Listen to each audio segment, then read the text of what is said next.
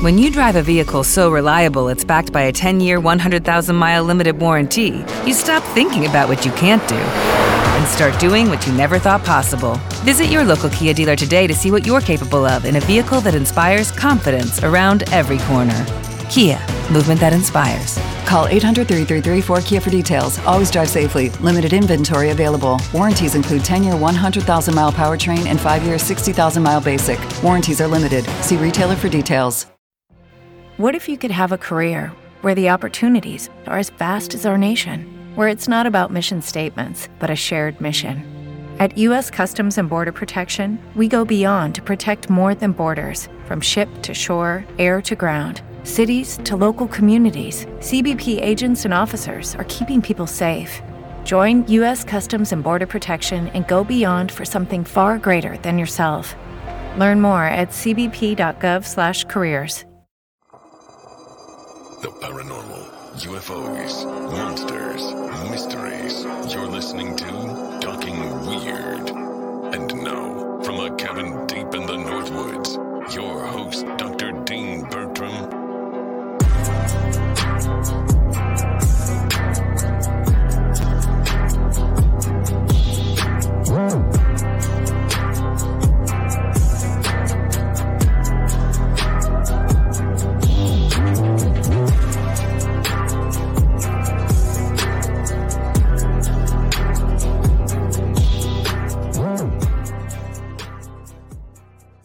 Well, greetings to all my fellow weirdos and weirdettes. Welcome to Talking Weird on the Untold Radio Network. I'm your host, Dean Bertram, and I'm delighted that you're joining me, whether live on Saturday night and watching the live stream or listening later on your podcast platform of choice. I'll get right into it tonight. I'm really excited. I've got one of my best friends in the world joining me. He's a longtime fan of history, both the kind they teach in school and the history they want kept hi- hidden. He lives in a 115 year old haunted house in Racine, Wisconsin, with his wife Barb, four Alaskan Malamutes, and a cat that controls his life. He's the producer of the film Milwaukee Mafia, Frank Balistrieri, and he's also the co-author of se- co-author of several books, including UFO Cults, Watch the Sky. So I'm delighted to welcome back to Talking Weird to chat about the recent Mexican mummy mummified alien story, as well as other strange dead alien stories throughout history. My very good friend, the one and only Mr. Wayne Clingman. Oh, how are you guys doing tonight? It's great to have you here, mate. Great to be here, sir. It's a pleasure and honor. Thank you so much. You're being beaten by storms down in Racine, though, you were telling me. We are indeed, but it rains. We, we, you know, we need the water badly, so we'll take it. Better rain than snow. I don't have to shovel it. Well, that won't be too long till we'll both be shoveling, both of us being in Wisconsin and all. I'm going to feel bad if your computer blows up because you were going to use your phone, and I'm like, plug your computer back in, it'll be better. And you're like, well, if the lightning takes me out. Okay. I have faith. Well, what a, what a strange week. So we had just a couple months ago the UFO congressional hearings here, which I talked about at some length, both on Talking Weird and Mysterious Library, as well as a few other shows I guested on. And now, not to be one upped, the Mexican government decided to do their own UFO congressional hearings. And while it wasn't only about dead alien bodies, that's certainly what became front and center of the various news agencies around the world. The the revelation by Jamie Maussan, who's a relatively well-known UFO personality and journalist in Mexico, of these supposedly mummified non-human remains from Peru. What can I say? I mean, you, you think that the government of Mexico would take this stuff really seriously and look into what's going on versus being surprised.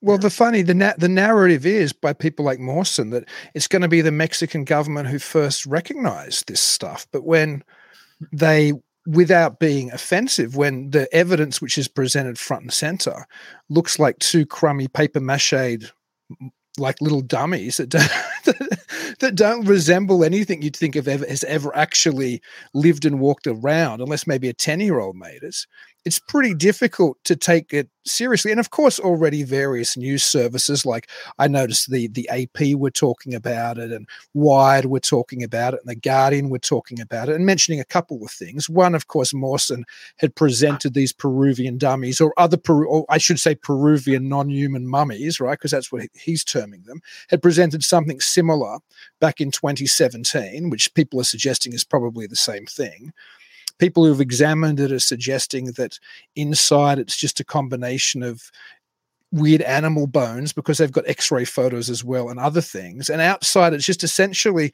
a paper mache material holding it all together. Yeah. And I mean, literally, I've made I've made dead aliens for a Roswell party I held in 1997 when I was in college for the 50th anniversary, and my brother and I and my girlfriend at the time all made paper mache grey extraterrestrials. And I'll tell you what, I would have been less embarrassed rolling them out for Congress than I would have been rolling these things out. I mean, is this a circus? I mean, to me, uh, you muted yourself, by the way. Um, to me, it should be taken seriously. Again, the question becomes to me: Is you think the Congress of the country of Mexico would say, "Hey, buddy, we can't have this stuff. Go away." Well, I wonder how much of it was showed beforehand and how much. I mean, Jamie Maussan, that people might know. There's a couple of documentaries about him actually on on Amazon Prime, which are free. They're probably on Tubi and other other sites as well. But he was a fairly well known journalist who got into UFO investigation, and then he had a very successful show in Mexico about the unexplained which I think had something like 2 million viewers, which is pretty significant. So in Mexico, he's probably well known. I guess he'd be similar to our George Knapp, who, of course, while not being interviewed at the UFO congressional hearings here a couple months ago, was front and center behind the witnesses, and was his statement was read into the congressional record. So in many in many ways, I suppose he's thought of as a respectable journalist in Mexico, even though previously he's been at that he's been at front and center of presenting other things, which in the past have been have been um, totally discredited. And I think I've got I think I've got a couple of photos here. There was a there was a little creature called um, if I can find the thing, there was a creature called the here it is, the Metepec creature. There it is. And apparently, it turned out to be some shaved monkey that somebody had taxidermied. Um, he was behind a similar demon fairy thing that had, had been presented in the past. And I think some other mummified remains as well, like I mentioned previously in Peru. So he has presented previous supposedly examples of dead humanoid, non human, extraterrestrial, alien life, whatever we want to call it. And it's been blown out of the water in the past. And here he is front and center at that country's UFO congressional hearing being clearly the the key the key witness or the key presentation certainly the one that obviously the press was going to pay the most attention to because it's also worth mentioning that the Mexican government obviously flew in Ryan Graves who's the navy pilot and also the head of Americans for Safe Aerospace that anybody who's been following the Tic Tac story and the story about the Pentagon having UFO programs here and everything since it broke in 2017 in the New York Times have seen that man interviewed on every news show, and you know he was rolled out at our congressional hearings as well. So he's a very well known and what seems to be a reliable witness, at least about UFOs seen in the sky. So it's like they brought in, they did bring in experts or witnesses from all around the world, but it was Jamie Maussan, their own, I suppose, UFO star that rolled out the evidence, which everyone's going to focus on talking about this hearing. Well, it was at the point. It was was the setup. Was it was it purposely set up to say, here's a shiny, pay attention to this. I mean, that's a good point. Was is it just so? I, I, think if I was somebody who believed in the extraterrestrial hypothesis, and people who listen to this show regularly know I take the UFO phenomenon very seriously. I spend an awful lot of time academically studying UFO belief, and I think there is a phenomenon at least to some, at, at, the heart of some of this. I'm just reluctant to accept the type of nuts and bolts stories which talk about dead alien bodies being recovered because they always end up in some ridiculous dead end or hoax like this. But that's that's another aside. But I think if I was somebody who believed in the ETH and thought there was a government conspiracy to cover up the recovery of dead extraterrestrials and downed nuts and bolts spacecraft from off world, I think I would be looking at this and going, this has got to be some kind of con just to make everybody who thinks what I think look Right. bad. Right. Make them look like fools. Uh, yeah, because how ca- how can you present this and be taken seriously? And we know it's all going to fall apart, just like Maussan's other presentations of previously, you know, supposed alien bodies. Well, even other Mexicans reported well known scientists that said this is fake. They said they had nothing to do with it. So here again, I, I asked the question, why wouldn't they do this for? It makes no sense unless they want to make the whole idea look stupid. No, then it makes perfect sense. It's. I think there's a there is a, a part of the audience. Like I was amazed when I was watching in prep for this show a number of different channels news clips you know where they just have a five minute overview you know fairly crummily put together particularly ones pushed out on ufo channels how many people were looking at this as some kind of legitimate evidence? I mean maybe they don't know the history of Maussan's other disclosures which haven't ended well. Maybe they're so eager to have a dead extraterrestrial on their hands that they'll accept anything. Maybe because it's a government putting seeming to put this forward as evidence at a hearing they're more accepting of it. But I, I, tend to place a lot of this thing, as I always do on, on, on this show and on Mysterious Library. And on Mysterious Library this week, we'll be looking at some of the documentaries about Jamie Maussan as well and talking about his involvement in this story and in others. So people should tune in 9 p.m. Central and listen to Jason McLean and I uh, dissect the Maussan story a little bit more. But there's a long history in UFO belief, of course, of aliens or alien artifacts being recovered. So this feeds into a belief system which already exists. If you look at the history of of ufology, there have been since well, you can say even before the modern period. So let's say the modern period starts in 1947 with Kenneth Arnold's sighting. There's reports about the Great Airship in 1897, which flew over America. Which, when people got interested in UFOs and went uh, and looked looked at that flap because Charles Fort had written about it previously. So people went and pulled all the old newspaper stories and they found things like the Aurora crash in Texas in 1897, where supposedly the airship crashed and a dead non-human pilot was buried in Right, right. Aurora's graveyard. And there's been attempts over the years to unearth that pilot and everything. The reality is it was probably a tall tale, much like other tall tales of, that yellow journalism was responsible for in the late 19th century when editors ran ridiculous stories to sell papers, which were, you know, crazy stories like burying dead airship pilots, right? But then if you come to the modern period, in the 1950s, one of the first UFO journalists here, or one of the first journalists who became popular with UFO readers here, Frank Scully, wrote a number of articles, and then he wrote one of the first flying saucer books, which introduced what was called the Aztec New Mexico UFO crash. So while in 1947 there was that story about the, the Army airfield in Roswell capturing a down flying saucer, that was dismissed the next day. And the UFO community didn't take it seriously at all. Certainly in 1947, nobody was talking about alien bodies being discovered at Roswell. That didn't become well known until the late 70s and the 80s in ufology. Everybody ignored that story for over 30 years. But the, the Aztec crash, which Frank Scully popularized, talked about a crash in 1948 in Aztec, New Mexico, where alien bodies were recovered. And that became part of UFO, mythology, even though it was dismissed and it turned out the two guys who told Scully the story were con men. The idea of alien sources and alien bodies being recovered became part of UFO lore in the United States of America. The idea that there were bodies at Wright Patterson airfield in a, secret hangar, hangar 18 that people had seen.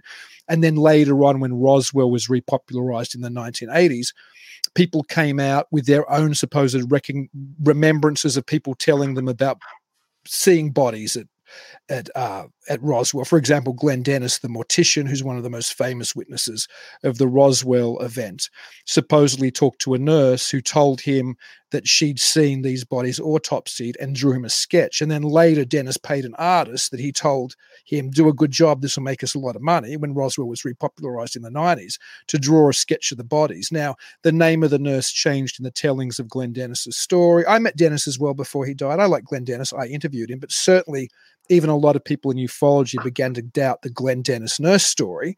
And that's where we get an awful lot of the body mythology of Roswell, which just seemed to build on earlier stories, for example, the Aztec crash. So I'm not sure if this is something you've butted into when you've, I know you've written um, extensively about UFOs in a number of places, particularly your UFO Cults Watch the Skies book. So, what's your kind of take on the whole, other than me just ranting about this all day as I could? What's your whole take on the recovered aliens? My whole take is this we know that since 1947, the government has lied. The government has lied to us repeatedly. And again, it doesn't make any sense.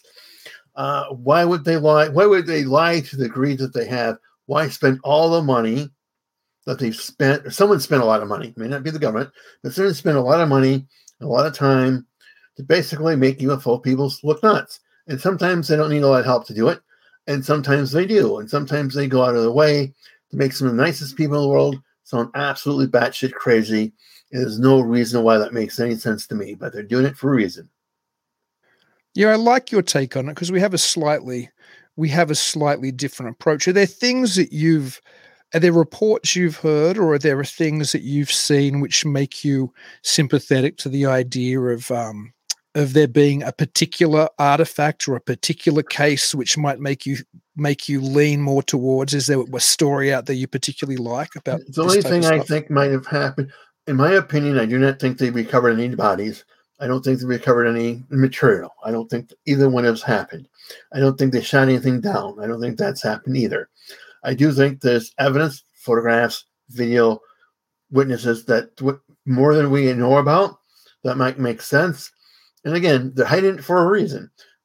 What might that reason be?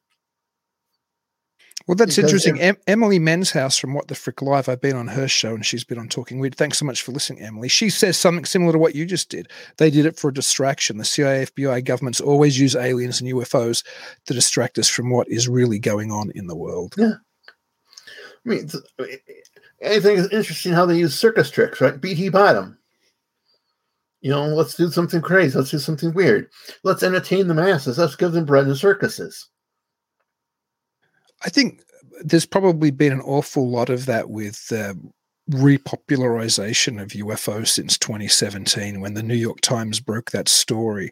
I've all I've long suspected that there's an intentional release. Now, I'm not sure if it is just for a distraction. I'm not sure if maybe it's to prepare us for not real disclosure, but to point us in a certain direction, put, to point our beliefs in a certain direction, to engineer perhaps some social expectations, the way Jacques Vallée suggested the UFO phenomenon might be used. And of course, Jacques Vallée used to talk much the way that I'm talking now, but Vallée himself wrote a book not that long ago called Trinity the Best Kept Secret, which was about another supposed UFO crash in 1945, where alien bodies and debris were also recovered. So even Jacques Vallée, who had long been skeptical of these tales of recovered sources and recovered little green or little grey men or whatever color they might be, depending on the decade, he himself now subscribes to the idea that the US government has metamaterials and biological life, just like we're hearing from from Grusch, the whistleblower these days. Well, how many how hard is it for the government to keep that a secret? With all the people that have to suppress, all the keep, people that have to keep silent, how hard is that to do? Know, we're not talking one or two people have to keep quiet. We're talking by now hundreds. How do you keep them silent? You can't kill them because that raises suspicions. I mean, there's certainly talk, of course, about some people being killed for this knowledge. Yeah. We did, um, we I shouldn't I shouldn't chuckle because it's it's actually tragic, but we did uh, a documentary called The Underground on Mysterious Library. We looked at one, and that talks about a UFO researcher who was doing the circuit in the 1990s, popularizing the idea of an extraterrestrial base under the Dulce Mesa and he died in rather strange and unfortunate circumstances. there's other cases of other people who've talked about these type of things. Jim Keith, but Jim Keith talked about all kinds of weirdness as well, dying mysteriously after a rather minor accident at Burning Man. And the tales go on and on. William Cooper, of course, actually died in a gun battle, but he had all kinds of other conspiratorial ideas and other things that he was involved in. So there is a history sometimes of perhaps these people being knocked off. And I'm playing devil's advocate now. Like no, no, no, no. I think you're right. I think that I, th- in my opinion, again, my opinion only. I'm I'm not that case here in Wisconsin. It's like you, sir. You know, eh, something's going on. It doesn't. When you have a government that's all suspected of, of suppressed information because that's against what they want us to believe, where does that end? If you can't trust the government to tell you the truth, what then do you believe? I think that yeah, that's that's part of it too. I think there's a general well, it, it, it goes both ways because I think people are prepared to accept a lot of these type of stories because there's been cracks in the political consensus since the 1960s in America. Today, we really see them. There's almost no political consensus anymore. But from about the time of the Kennedy assassination and through the Vietnam era onwards, up to Watergate, there began to be a shattering of any sense that you could trust the trust your government. And America was based on the idea that the government was of and by and for the people. But when you from Kennedy onwards, there seems to be doubt in that. And I would suggest oh, that, you don't have to. You can go further back than oh, Kennedy. Oh yeah, you could. I, you could go to. Not, I, I, agree. I was actually just quick, and then, and then I'll stop and let you talk. But I think in 1947, when the National Security Act is first signed, I don't know if Americans were conscious of it then, but it closed a lot of what used to be an open society. And you can probably go even further back. So yeah, ha- t- tell me what you were going to say before I cut you off. Sorry. We can go back to the 30s, the 40s, when we had Mussolini had the mafia kill a um, a reporter who was writing anti-maf or anti-Italian fascist stories. We have in the 50s, we had people kidnapped off the streets and sent to the Dominican Republic because they're writing negative stories about the then dictator to be tortured horribly. I mean, we can go back throughout time the idea is now that you said yourself, sir, that people asking questions, we now have the ability to communicate quickly and rapidly. That can't be stopped. The problem is, uh, you remember John Keel writes about this, I believe, and he says that one guy will write a book about Atlantis, and then for whatever reason, someone else will write a book about Atlantis, use the first guy's book, then someone else down the line will then look at those two books and come up with his own thing, and soon it gets my favorite word, batshit crazy, where does it start? How can that be directed? Can you, in fact, I'm sorry, I'm talking too fast. I apologize. No, that's good, man. Can you, in fact, create a mythos where you encourage people to take a point of view? You know, you build on that mythos until you create something that you can think you can control until it blows up in your face, such as paper mache dummies. Yeah, I, th- I think I think what you're talking about, Keel, is particularly relevant to us talking about this growing mythology of dead alien bodies because the stories build on each other and each other and each other. So eventually, what happens is people look back at the Aurora crash and the Aztec story, and all of this is somehow proof of things that happen later. Oh, we've had aliens before, so but in, they're not conscious that they're just feeding into a growing mythology. Instead, those things are cited as some type of historical proof. When right. all to me it indicates is a type of legend cycle being kicked off and continuing to roll. It's not like anybody ever dug up that alien at Aurora, and it's not like Aztec proved out to be true. I mean, it was pretty much dismissed as a hoax literally, you know, over half a century ago. But this stuff is still picked up by believers as footnotes to add to the story. And I think there's there's something. Oh, I know you go. I'm sorry. I, I could. Okay. I don't need to. No, no, please.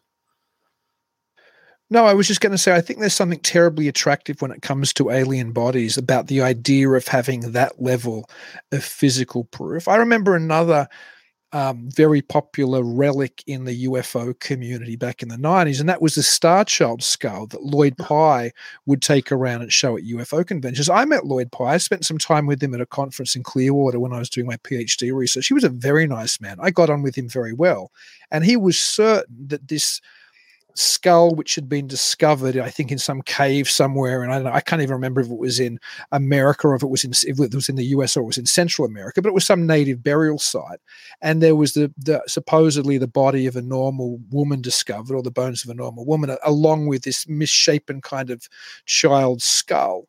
And his suggestion, and of course the popular one in the UFO community, was that this was literally a star child. In other words, yeah. an alien or an alien hybrid.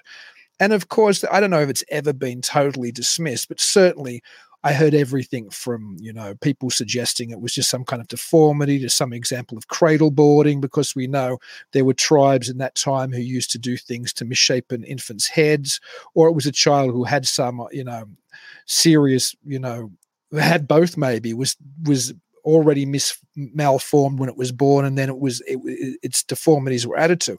In any case, the desire for that star child skull to prove what everybody was talking about ETs and ET hybrids was very strong in the community. And incidentally, I think that Star Child skull probably was just some poor deformed child's remains. Yeah, but that was a heck of a lot more convincing when you looked at it and held it, well, I held a replica in my hand. Lloyd didn't travel with the original, but he traveled with a really, you know, pretty stunning replica of it. That was far more convincing of something weird than these strange paper mache looking alien mummies, which just got rolled out at the at the Mexican, you know, UFO congressional hearing. I mean, it would be interesting to see where this takes us. I mean, will someone else come up with a piece of metal that's from a spaceship, or they claim it's a spaceship? You know, we won't know, we won't know until it happens, and something more will come up, without a doubt, because the mythology must be continued. I mean, even if it's even if it's spread in circuses, the myth has to be built upon.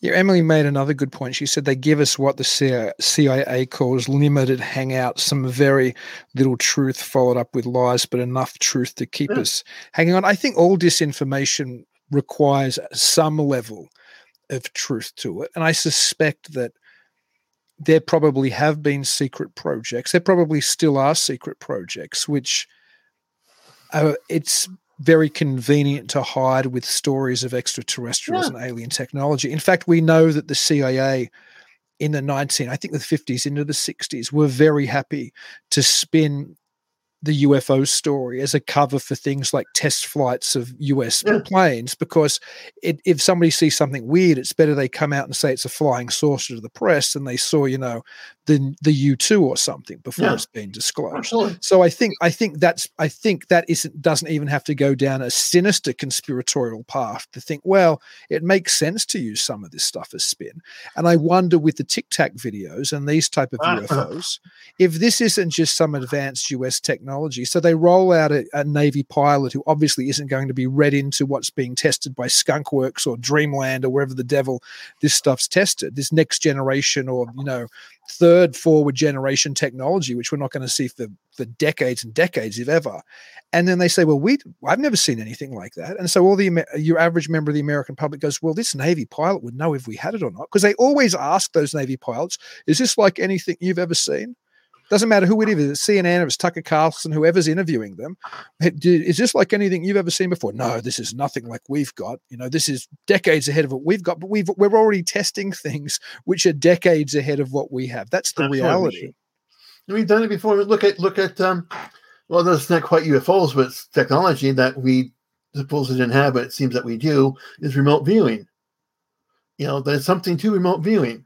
We know that now. They spent a lot of money, a lot of resources experimenting with remote viewing. There's something to it. What? Nobody really knows. At least I don't. But uh, I'm sure they're still doing it. Same thing with the UFOs. Is they use those ideas that a mythology has been built on to manipulate our thoughts, to do whatever they want to do with them.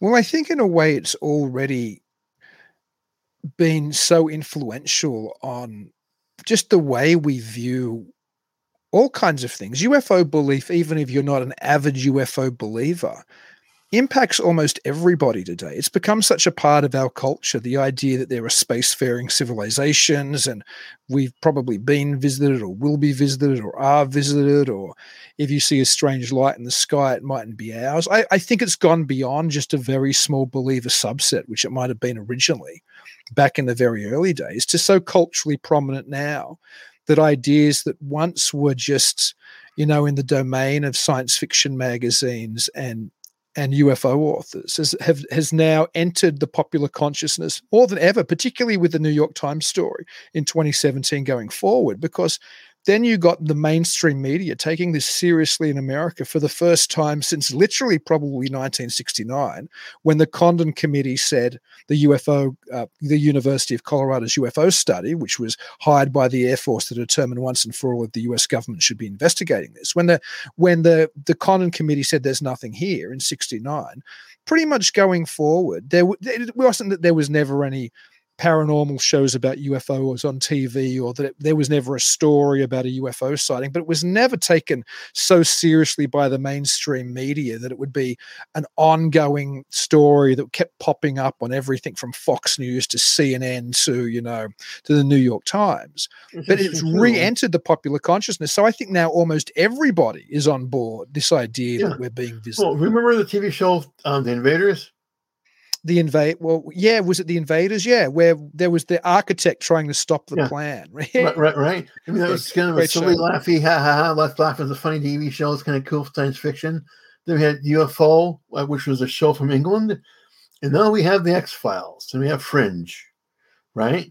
No it took one to go to the other one because because the x-files would never have lasted in fish. It never would have happened right?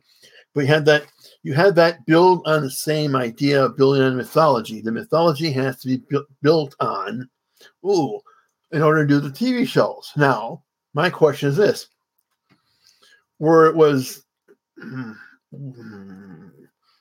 advertising agencies hired to come up with a long-term idea for a myth to build on the public consciousness, and build TV shows on top of that to drive it. Well, I think I think the X Files, and it's a wonderful show. I mean, it's probably one of my favorite TV shows of all time, just because it's such an. What if you could have a career where the opportunities are as vast as our nation, where it's not about mission statements, but a shared mission? At U.S. Customs and Border Protection, we go beyond to protect more than borders, from ship to shore, air to ground cities to local communities, CBP agents and officers are keeping people safe. Join U.S. Customs and Border Protection and go beyond for something far greater than yourself. Learn more at cbp.gov/careers. With the Lucky Land slots, you can get lucky just about anywhere. This is your captain speaking. Uh, we've got clear runway and the weather's fine, but we're just going to circle up here a while and uh, get lucky. No, no, nothing like that. It's just these cash prizes add up quick. So I suggest you sit back, keep your tray table upright, and start getting lucky. Play for free at LuckyLandSlots.com. Are you feeling lucky? No purchase necessary. Void where prohibited by law. 18 plus terms and conditions apply. See website for details. Hello, it is Ryan, and we could all use an extra bright spot in our day, couldn't we? Just to make up for things like sitting in traffic, doing the dishes, counting your steps, you know, all the mundane stuff. That is why I'm such a big fan of Chumba Casino. Chumba Casino has all your favorite social casino style games that you can play for free anytime, anywhere with daily bonuses. That should brighten your day a little. Actually, a lot. So sign up now at chumbacasino.com. That's ChumbaCasino.com. No purchase necessary. VGW. Void were prohibited by law. See terms and conditions. 18 plus. Entertaining show. Yeah. And because Duchovny and Anderson have great chemistry and it's written well and it's clever and yada, yada, yada.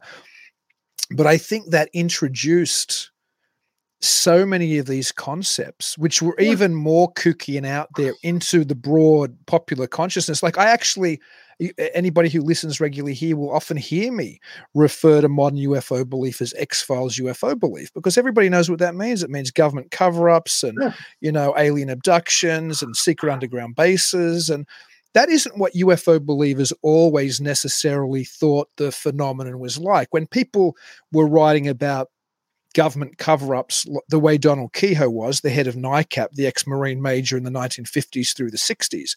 When he was writing his books about an Air Force cover up, it was always kind of, you know, benign. It was just, it just was kind of, he, he thought, well, I know they're keeping the secrets for national security, but they should tell us some of the stuff. It was never the idea that there was some kind of ongoing conspiracy between aliens and the US government that let the aliens abduct people and that they were, you know, doing reverse engineering of source of technology in Area 51. It was a very different idea.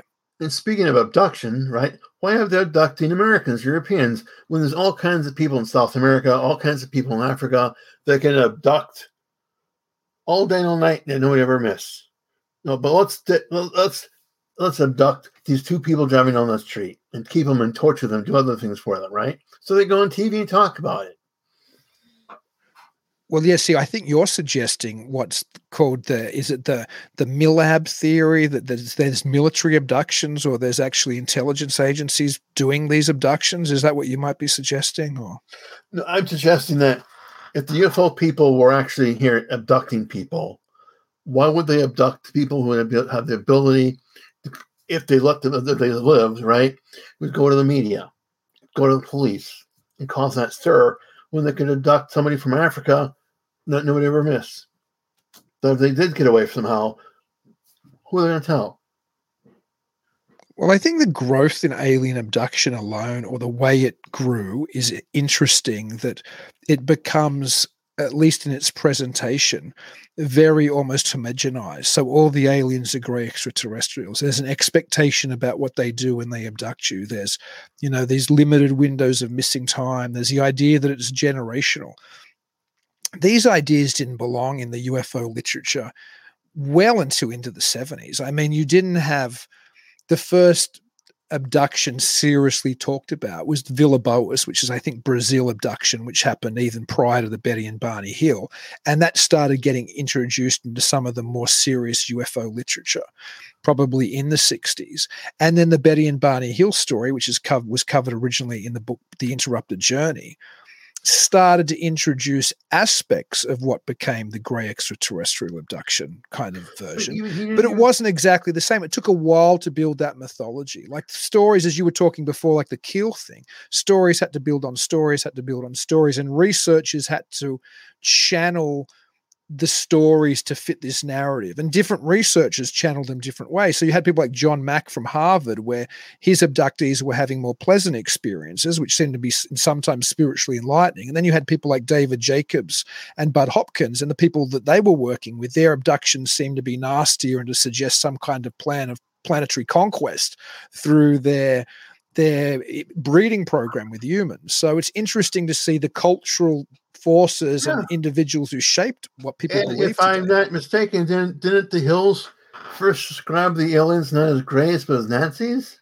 Yeah, you, are you're absolutely right. There's um there's a number of in the interrupted journey when they're actually when the author is presenting the hypno the, the actual hypnosis sessions by I think Benjamin Simon was the psychiatrist who abducted them. And he incidentally didn't think they'd had an experience that they were abducted by aliens. He thought it was some more complex psychological experience. But they describe them in different ways as they're kind of remembering and trying to put together this story. So Barney describes them as redheaded Irishmen at one point. At another point, he describes them as Nazis. They're wearing new Nazi uniforms. I think I, I, often get it wrong. I think Betty Hill describes them as having big noses like Jimmy Durante at one stage. At another stage, she, she, suggests they look like the Mongoloid children because apparently she was a social worker. And I don't even know if Mongoloid's a politically correct term anymore, but I think that's the term she used. So she looked like disadvantaged or, you know, um, children that she'd worked with who had that kind of, you know, disability.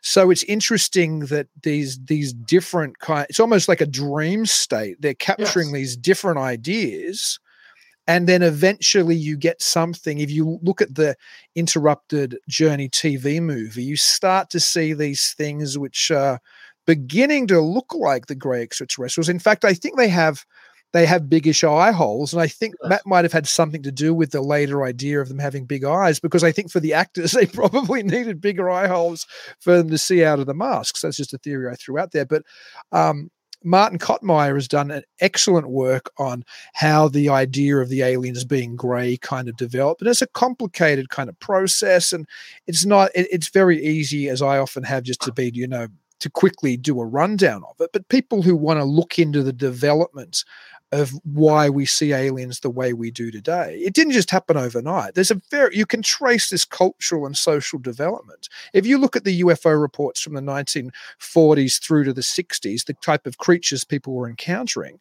they were all different shapes and sizes. They weren't this homogenous little grey ET, which has been popularized in modern culture and in abduction lore. There was all kinds of things.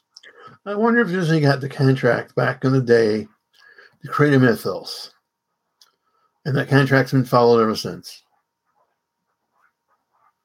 See, that's why you that's why where you go further down the rabbit hole. I mean, there, there's certainly people who who I think suggest that again, like I said, I think there's I think this story can be used to benefit people. Rick Doty, who was behind or part of the the psyop performed on Paul Bennewitz, which is a long story too far to go into. He says that or has said, including on Talking Weird, but I think he said it when he was interviewed by Stephen Greer as well, that that he knows of Air Force programs which faked alien abductions by actually having people that had deformities and things. And I guess they were helped more with additional prosthetics or something. I can't even remember now. Go in and abduct people, not to, but he said it wasn't to convince these people of alien abductions. It was because you might be able to put the frighteners on somebody or get more information out of them if they thought it was ETs coming to them in the middle of the night than if it was just, I don't know, a couple of government agents coming to rough right, That'd be fascinating because we know that the, we know that the CIA was you was did many things such as MK Ultra to try to control people's minds, right? Wouldn't it be cool if they could control people's thoughts and using mythology to create a universe where ET wanted you to do something, wanted you to act to want something, wanted you to believe something, and how, how much greater would be if it wasn't the government that wanted you to do this or that other thing, but ET wanted you to be a better person. Well, well, in a way, that becomes almost the same way that religion has been used to um, to direct social norms for good and for bad, you know, throughout history. I think there are there are clear examples of when somebody thinks there's a higher moral code just above themselves that they behave better than they might if they think it's an entire free for all. But there are certainly also examples where religion has been used to control people to be subservient to authoritarian regimes. And so perhaps you're right. Perhaps the development of of extraterrestrial belief can be manipulated or might one day be used. Yeah, I'd be interested to do a Freedom of Information Act request on that subject. Yeah, I wonder what you find out. I wonder. I wonder how. I think it would probably be a question of how you would phrase it as well. Like it's a complicated one to phrase. And it would be, but it'd be interesting to, to, experiment. I mean, as you well know, I, I like going down those rabbit holes. It'd be interesting to see. It's only what it's a lot of take, take takes a couple you think about it for a while, you rewrite it a couple of times, and see what happens. I mean, the guy that does um, the website, the Black Vault, does that kind all kinds of richard information and all kinds of fascinating subjects by asking for Freedom of Information Act requests. And I think it's worthwhile at the time. I do. Maybe send him a message because he probably knows how to word those requests to get the type of information that he's looking for. I've heard, and I, have never tried to do a Freedom of Information Act request myself, but I've heard it's very dependent upon what you put within your terminology and your request parameters as far as the success. More the primary. We did back. one for my book on Frank, the mafia guy in Milwaukee. It was pretty easy. What information do you, you know, then what did you have the FBI had? We got his case file, you know, and he was dead. So it was not a problem um, because no one cares about Frank. And the same thing about Jimmy Hoffa, you get a lot of blank pieces of paper. You know, Nancy Malcolm has a question. I, I think it's for you, Wayne. Why are the popular theories? Why are the popular theories now the ones that throw cryptids, ETs, ghosts, ancient gods, etc., all into a collective group out to kill or enslave humans? What advantage does this theory present? Fear. Fear. It needs one fear. Fear of the known. Mind you, mind you, if I was walking on my street or and uh, walking out my yard with my dogs, and I saw something with 15 arms show up, the government would have not tell me to be scared. I'd be pretty scared to begin with, right? Um, somebody else show up here wanting me uh, wearing a dark suit, wearing a nice, nice tie, and said, "God, they need to get a drink of water because I need, need, need a pill to take." I'd be cautious because I'd be John Keel too, right? I've heard bump beeps and, and buzzes my phone. I'd be careful too, because again, I John Keel too, right? But they want me, in my opinion, I think the government wants us to be scared. The government needs fear, in my opinion. Yeah, Nancy agreed with you. She said, Wayne, I agree. Fear and confusion. It's interesting. I don't agree with all of what Stephen Greer has to say. I agree with his suggestion that we have an awful lot of this technology and we developed a lot of it and we kind of pretend it's ET. But Greer goes to the next level to say there really are ETs out there.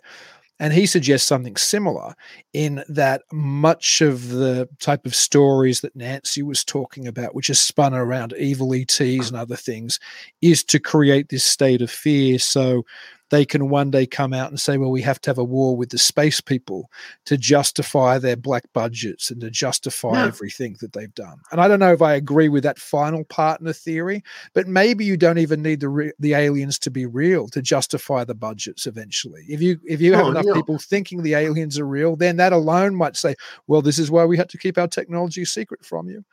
This is right, why we have we to spend to so much money on space force. We can't tell you about these things. It's interesting too that when I read about what we can do with the Voyager spacecraft, right, that we launched years ago, you know, billions of miles away, and we communicate with a, with a modem at 256 baud rate, right? What can we do now? It's incredible what we can do now. And that gets me excited, gets me to want to work together with the people, do the science that makes these things possible. So get me in, on board in these things, ideas that make us a stronger, as a country to do things together versus we have to be scared. Well, I think, yeah, as uh, we were talking about earlier, I think we live in a time where there is particular division. And I'm not sure if I'm not sure. Maybe the belief in evil ETs would bring everybody together. That's what Reagan used to talk about. Remember, he on a number of speeches said that maybe we'd forget all our differences on this planet if all of a sudden we were presented with an extraterrestrial threat. And that's been a darling of science fiction as well. I think was presented in an Outer Limits episode. The original Watchmen comic book had that idea. It's appeared a number of times. So maybe, maybe it is. Maybe it could be used the social controllers, if they are out there, think they can use it in a way to bring us together one day. Who knows? Emily has a question for you, Wayne. I don't know if you know what Project Bluebeam is, but she says, does he believe that this has to do with Project Bluebeam? I'm, I'm, I'm unfamiliar with Project Bluebeam. Bluebeam. Uh, Blue, uh, Bluebeam. Bluebeam. Uh, whatever. Sorry. That's so good, man. And I think there's, oh, is this a, no, this is just a comment from somebody somebody else. A WEF wants division. Well, I think a lot. I think a lot of people benefit from division. I think if you, I don't want to go down a conspiratorial uh, kind of rabbit hole, but I think if if you have people obviously who are more concerned about certain cultural and social issues, they might ignore who actually, you know, the big boss men are who are controlling the planet and controlling the finances and doing everything else. I think if, and I think potentially the UFO thing could be similarly used. I think if you have people focused on a threat or something that mightn't even exist, then perhaps they mightn't look where the threat really is. So this could be used in so many ways. I don't have a firm theory of how these type of things are actually designed to be used or how they are used, whether they're designed to be used or not. But I'm fairly confident that it's been plenty of times intelligence agencies and think tanks have, you know, kind of role played or you know gamed mm. out how they can use the ET invasion scenarios or the belief in ETs to you know get certain things done. Do you have you remember the, the movie called The Colossus Project? No, tell me about it. I don't know if I've ever seen. it's about a giant supercomputer that was designed to run everything. And what it did was, as soon as it got control of everything, it, it took control, right? And then, of course, uh, that was the first uh, first book. And the second book was people figured a way to, to beat the computer. And the, the reason what then in the second book we discovered was why the computer took over the world was to protect us from the aliens. And so the third book was getting the computer back online. So going to protect us from the aliens, right? Huh. So the idea here is, is that this is maybe the government does know there's a threat coming, and they have to figure out a way to make us believe there's a threat. You know, but then again, if we don't trust the government, tell us the truth, well, that's I think that's the dilemma for the UFO community. The dilemma that I see for the UFO community that is very rarely recognized by believers in traditional extraterrestrial hypothesis, nuts and bolts UFO belief, is that if you haven't trusted the government ever since the modern UFO era started, post World War II, if you think they've been lying to you and hiding things from you and doing all kinds of everything from weird, you know, evil alliances with various ET groups on down, if you believe all of this, that means obviously you don't trust the government, right? Why will you all of a sudden trust the government if they deliver disclosure to you? Is it just because they tell you finally what you want to believe? That's a weird place to be in. You know what I mean? That you want disclosure, you want the government to tell you so much that what you believe is true. But for the last, you know, 80 years, you haven't believed a word they've said as a community. So, I, yeah, it's to me that's a it's a dilemma which isn't really easily solvable. And I think, to be honest, it's ignored by the UFO community because they keep wanting disclosure, right? They keep wanting the government to tell them that we've got the sources, we've got the little green man, we've been involved in it all along, we've known about Roswell, da da da da da. But your whole belief system is based on the premise that the government has been lying to you about this stuff forever. I mean, we get people that still don't believe landing on the moon. You know, they think that uh, that movie, um, that director Kubrick, right? Did it on the sound stage, even though that's totally not true. We actually did land on the moon. That we had people, reasonable people, that believe we did not land on the moon. You know, we got and, and they'll never be convinced we did land on the moon. Well, again, that's part of that kind of cultural crisis I was talking about before, where you have, and you see, I, again, I think it was the Condon Committee which really kicked it off in, or, ex, it kind of accelerated it for ufology. People didn't already trust the government when there was finally a supposedly non biased academic program say there's nothing here, the government are right, you don't have to look at it. I think the UFO community then started to spiral more into abduction tales, more into conspiratorial tales. And the other aspect of ufology, which we've talked about, John Keel and Jacques Vallée, and there were various people like that, Brad Steiger, etc., went off in another direction where they started to look at non ET alternatives, more occult alternatives. It's interesting that Jacques Vallée wrote his groundbreaking book, Passport to Magonia, in many ways in response to the Condon Committee, where he started to think that UFOs had more to do with fairy faith and with occult traditions because he thought science had failed him because the Condon Committee had failed in many ways ufology. So at that stage, the government have failed you if you're a UFO believer. Science has failed you as if you're a UFO believer. So what are your alternatives? You just have to go into various either esoteric occultic rabbit holes and throw science overboard altogether, or you have to presume that there's a, a massive conspiracy by people in power from scientific institutions throughout the intelligence organizations of the American government who are keeping the truth from you. Yeah. So the, the, the, consensus cracks. You don't trust the system anymore, and then anything can develop in that kind of environment which is a problem because we need to be able to trust the government. We need to be able to tell when the government says something, we have to be able to a degree believe them. And we can't believe the government, then they lose the ability to, I know, rule um, with the will of the people. What do you expect, Wayne? Because I know you've been researching this stuff for ages. What do you? We've just seen this we saw the the U.S. congressional hearing two months ago, which had all kinds of you know kind of claims and innuendos by the whistleblower there, David Grusch, and he did other interviews talking about countries all around the world having down sources and you know the the bodies of non-human entities.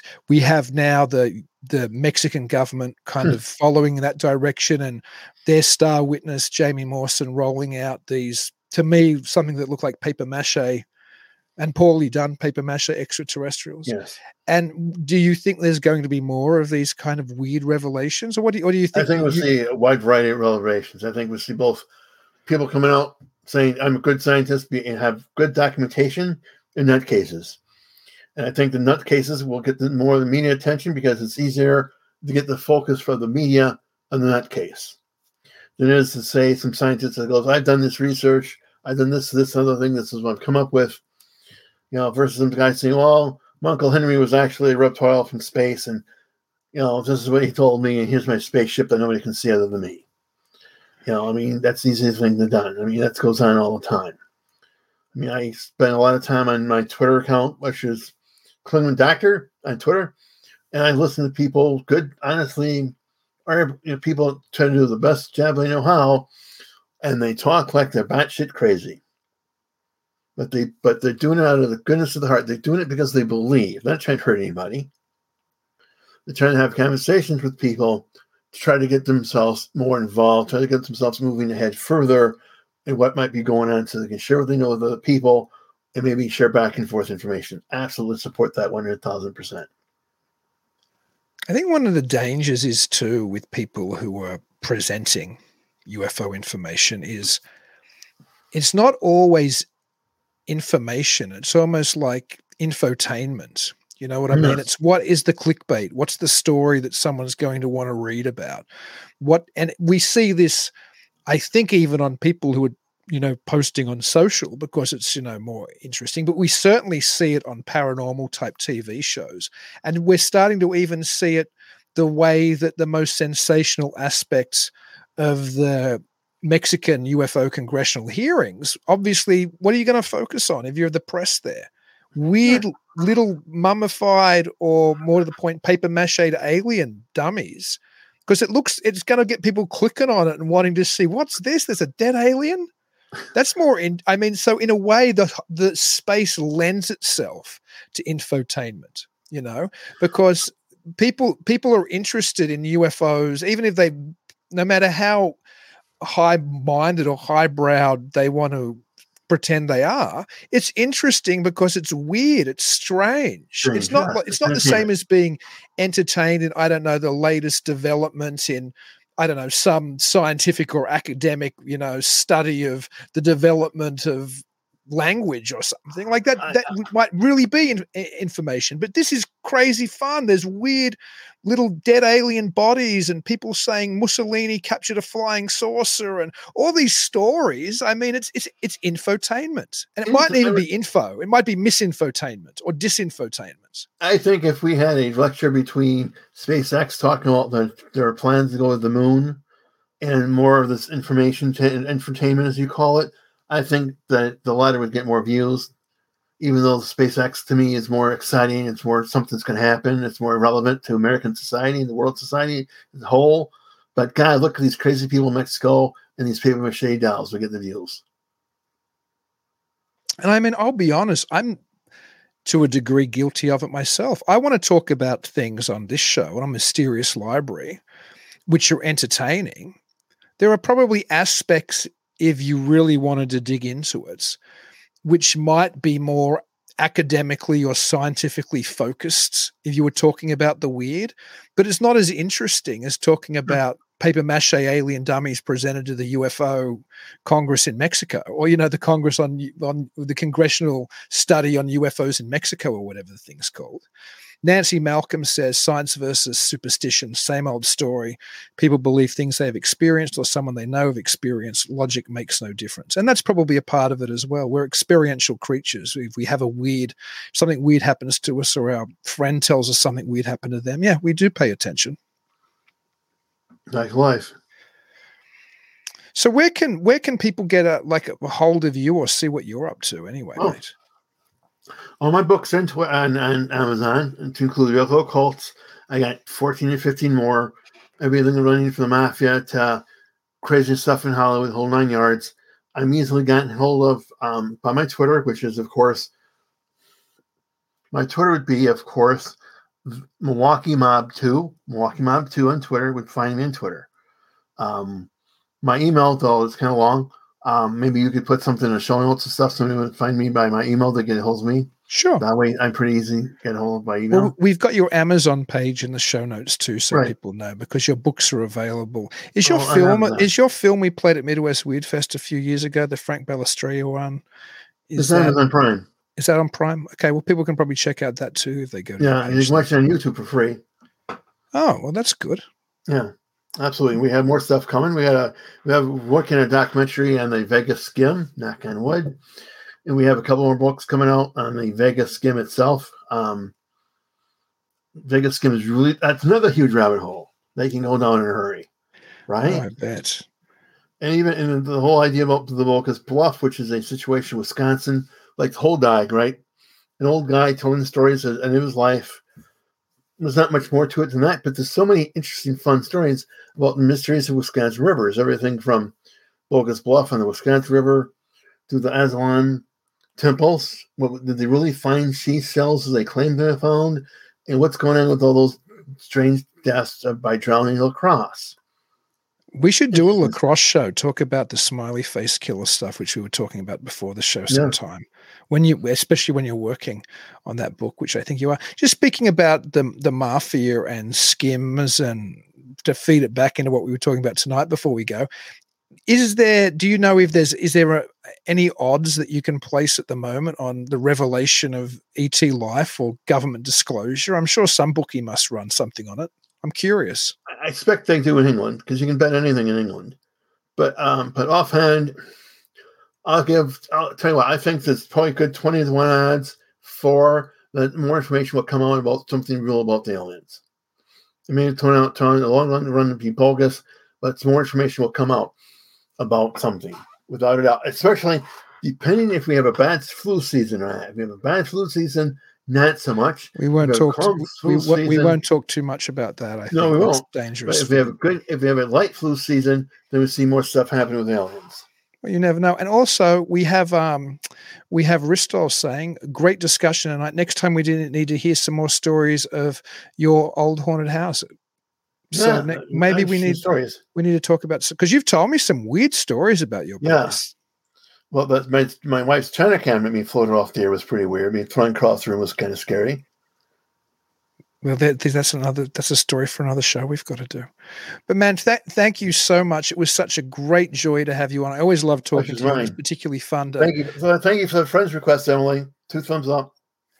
Oh, Emily's great. If you don't, if anybody doesn't listen to What the Frick live out there, they should definitely go and check Emily's show out because it's awesome and it's one of my favorite shows to guest on. I always have such a great time when I'm there. But until I talk to you again, Wayne, and everybody else out there, keep it weird. Peace out.